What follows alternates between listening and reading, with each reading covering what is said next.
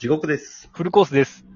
地獄地と獄フルコースの地獄フルラジオラジオ。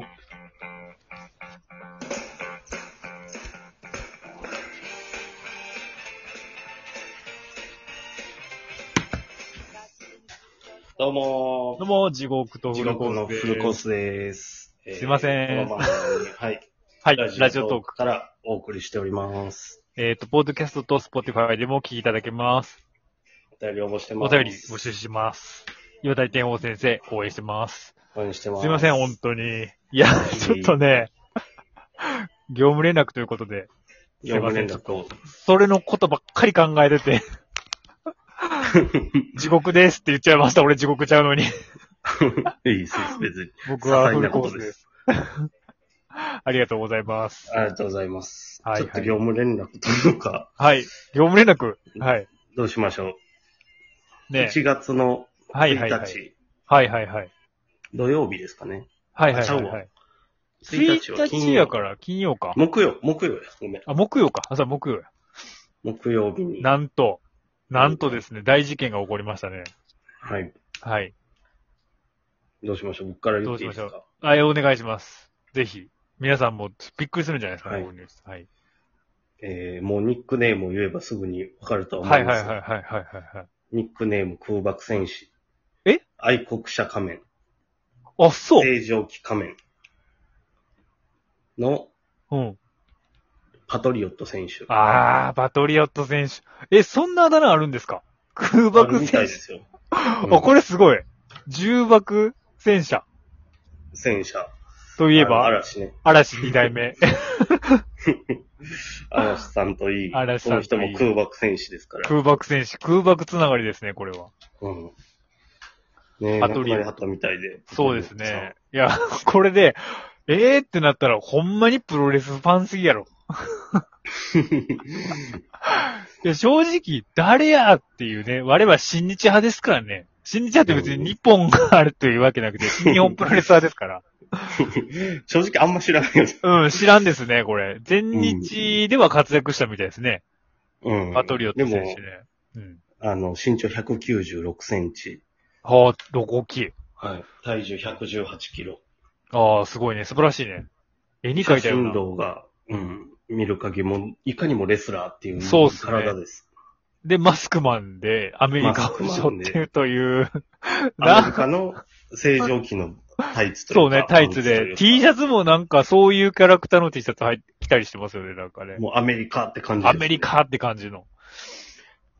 でも、もう、亡くなったけど、まだ59歳あ、そうなんらやし。いですね。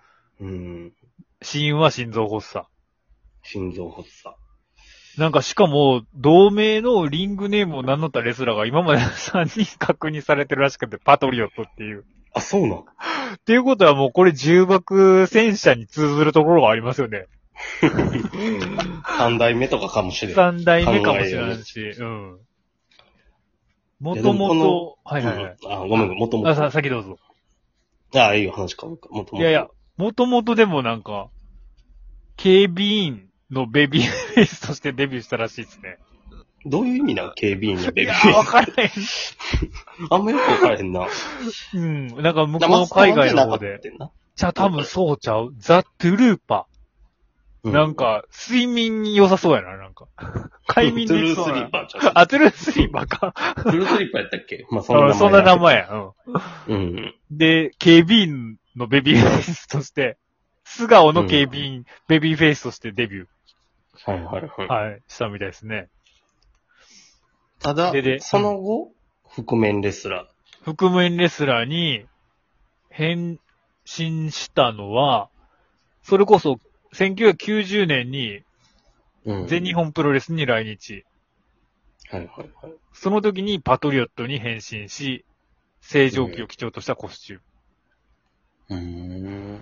で、その時に小林健太選手と一緒に、日米新世代ミサイルタッグ。小橋健太もいい体つきですからね。そうですね。これどうなんですか日米新世代ミサイルタッグって、これある意味もう、ちょっとダメじゃないですか、これ。ソ連とか、 北朝鮮にしたら脅威ですよね、これ。いや、この時ちょっとマークされとったかもしれない。う二ん、な人かなか、そうですね、なかなかトゲのある。しかもレスラー引退後は、大学時代から使用していた、アナボリックステロイド、いわゆるステロイドですね。ステロイドとコカインの依存症に苦しみ、ステップがまだしも、コカインはどうなる の痛みをあれでしょ。自分の意思でややってる。っぱり痛みを和らげるためじゃないですかねあー。。そうかそうか2002年に鎮痛剤の処方箋を偽造した罪で9ヶ月、あの、服役してますから、あ、ぶち込まれてたんですね。ぶち込まれたわけです。もうそれも模倣的なね、レスラーで すね。模範的な。でもその出所した後はん自動車販売業う者。ん結構、やっぱレスラーって野球選手とかでも、おったやん。俺らがおったやん不動産屋に働いとって。。ああ、はいはいはいい。川尻選手ね。そうそうそう。あ、言ったらあかんのか、俺。大丈夫でしょいや、ええんちゃん別に。いいっしょ。うん。まあ、自動こ車れでも販売しと何って歳の時 ?61 年生まれで、うん。 97年引退。さんえ結構わかない。 36で引退。あ、違うわ。これあれや。これアメリカに行った後やから、2002年に鎮痛剤処方で逮捕。まあ、40歳。四えあ、でも若いね。うーん。え41歳ぐらいでもう、あ、そう、第二の人生だったね。ーみたいな感じ。すごい。ね。大変やね、やっぱプロレスの世界も。プロレスの世界ってほんまに何歳が引退、やっぱり40ぐらいは、一応は引退の年。そんなことないな。い長や、州力な全んか割然。とだっ長ていもう、もう、やっとう人は60までやっとくけど、でもそれってほんまにあれでしょ。もう氷山の一角。はいはいというか基本的にはやっぱ、なお、体を酷使するかいら。や、まあ、ほんまはスポーツ選手だって、そんな40までやれるスポーツなかなかないですからね。うん。だからほんまにスポーツ選手は寿命短いですよ。その後、それこそなんかテレビ出たりとか、育てただからりと、か。だいたいそれこそ、あの キラーカンみたいな、カンちゃんみたいな居酒屋やったりとか。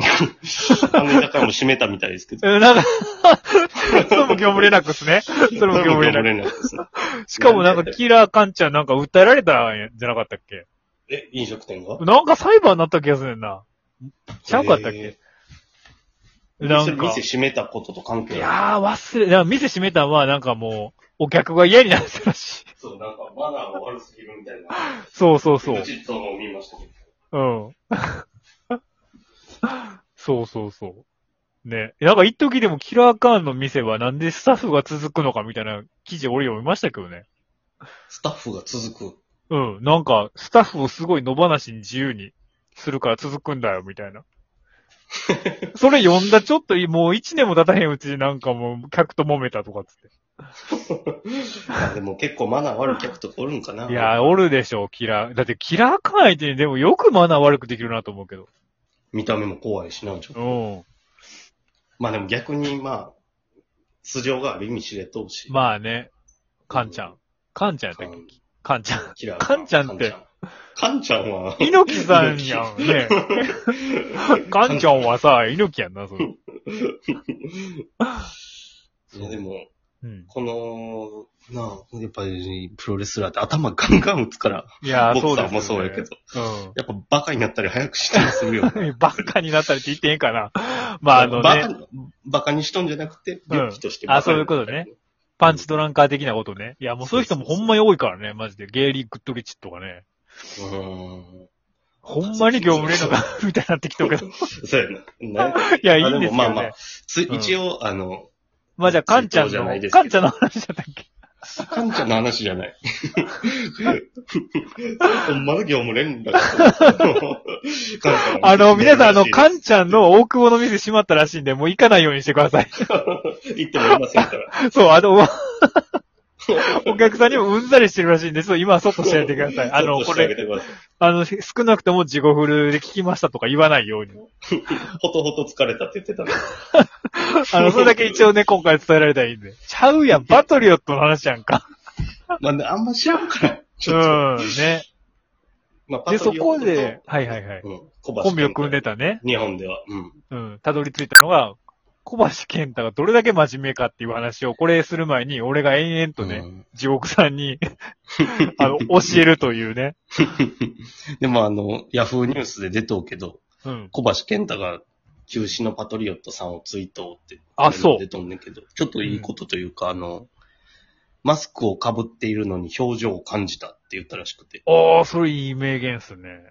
すごいパトリオットのこの人柄がわかるというか。はいはいはいはい。でも俺すごいそれ聞いて心配になることがあるんですけど、これ、小橋健太さんのウィキペディア見てたんですけど、はい。 2009年にね、あの、ちょうど三沢さんっていうね、その、うん。プロレスリングノアを立ち上げた団体の社長がいるんですけど、はいはい。その人が試合中に亡くなったんですよ。はい。その時に小橋健太選手が、三沢光晴を追悼として、対戦相手に100合計126発のチョップを披露したらしいんですよ。すごいな一試合でですよ、これ。しかもあのはいはい、丸太みたいな太い腕なんですよ。 はいはい。これはちょっと、えらいことになるんじゃないですか、パトリオットさんを。追悼して。まあ今引退されてますから、もしかしたらこれ、カンちゃんのお店に行くかもしれないですね、これ。 いや。家庭内プロレスって昔ありましたけどね、そういう、 店を破壊する恐れがありますね、これ。水筒で126発ってなんやねん、これ。ちょっと小橋さんおかしいですね。小橋さんちょっと真面目すぎておかしいですね。なんか、じ、その、王者にチャンピオンになった時は、ベルトをきれいにめ磨き、毎日ベルトをするの、会話をするのが日課。あ、それ聞いたことある。あの、ファンがベタベタ触って汚れてまくっとんのに、うん、うん。次の日の昼にはもうピッカピカになっとった。夜中磨いとったって。異常ですね。もうなんか、あー、終わってまう。ありがとうございます。